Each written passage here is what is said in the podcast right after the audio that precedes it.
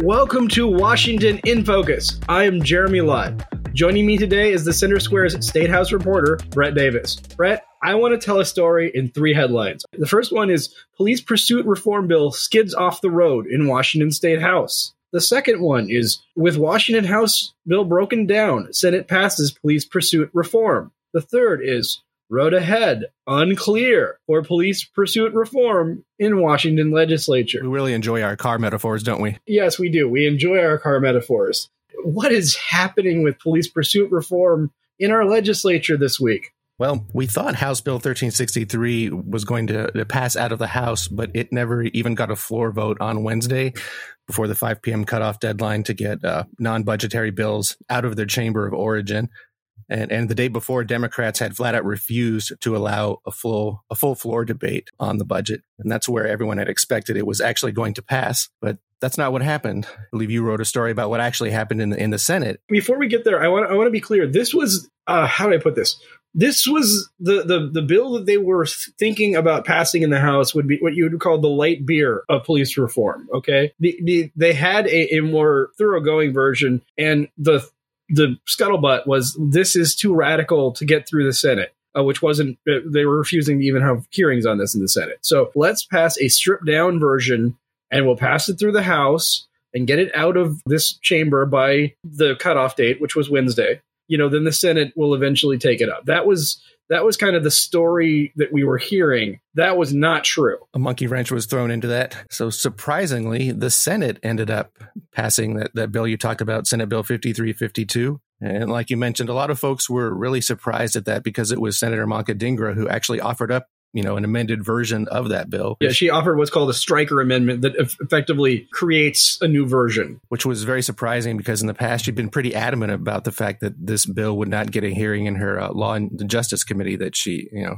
she's the chair of. So almost everyone was surprised. I know I was. I think part of it followed on though. The the I, I do think that we're it's a connected thing because the previous weekend you had this uh, knockdown dragout fight on a Friday night over the fix for the Blake decision with Manka Dhingra warring with a lot a lot of other senators and then eventually voting against legislation that she had sponsored. Right. Sometimes um, hard to keep and track so of. I, yeah, I think that this is uh, was a little bit of her this is my this is my speculation. I could be full of garbage, but I, I think that this was her trying to to make nice after what had happened previously but there were there were various theories about this that you covered actually in another the, the third story in this because it's unclear what's what's coming next but they the, you covered various press conferences and one of the things they talked about is why she decided to do this and what what were the various theories that were thrown out about so that? republicans and democrat uh, leadership each had separate press conferences on what was going on and uh, at the republican event uh, senator majority leader john braun basically said he thought the only reason Dhingra was involved in the process was because she was the chair and democrats were trying to respect their chair. You know, he pointed out she'd been the person most responsible for not advancing the bill previously, so he was a little skeptical of her motivations.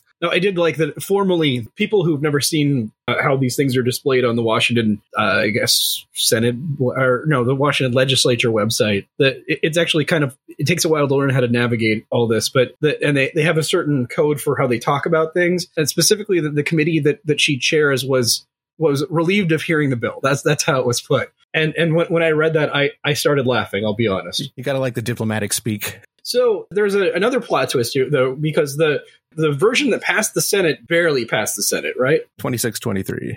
Yeah, that's right, and that's very close to you know the because it's 49 total. That's I think they had one vote to spare there, and and uh, quite a few Republicans, including John Braun, who had pushed for police pursuit reform ended up voting against it. So talk to I'm, me I'm about gonna, that. I'm going to need a, a, map to keep track of this. You know, people who were for things and they're, they're against them, or they were against them before, and now they're for them. So, uh, yeah. So I will have to delve more into that. Braun didn't think the bill went far enough, so it's my understanding that's why he voted against it. He thought it was too watered down. He had uh, commented uh, to the Center Square that he and fellow Republicans were going to push for that. One of the things they were very, very worried about is auto theft and how police cannot. I can get into a car that is not mine and drive away and somebody can be running after it and saying stop thief and the police technically are not allowed to pursue that car under current yes. law. I had visions of that a few weeks ago when somebody tried to steal one of my cars. Yeah, that's uh that's never fun. So, you know, the Republicans have been saying like we need to be able to chase, you know, car thieves and that was not addressed uh, in the final version of this bill, correct? Correct. I was going to say it's uh, it's not even clear if it's going to end up eventually passing the House. Uh, Senator uh, Rep. Laurie Jinkins, the Speaker of the House, uh, talked about that a little bit, and she was she was kind of coy. She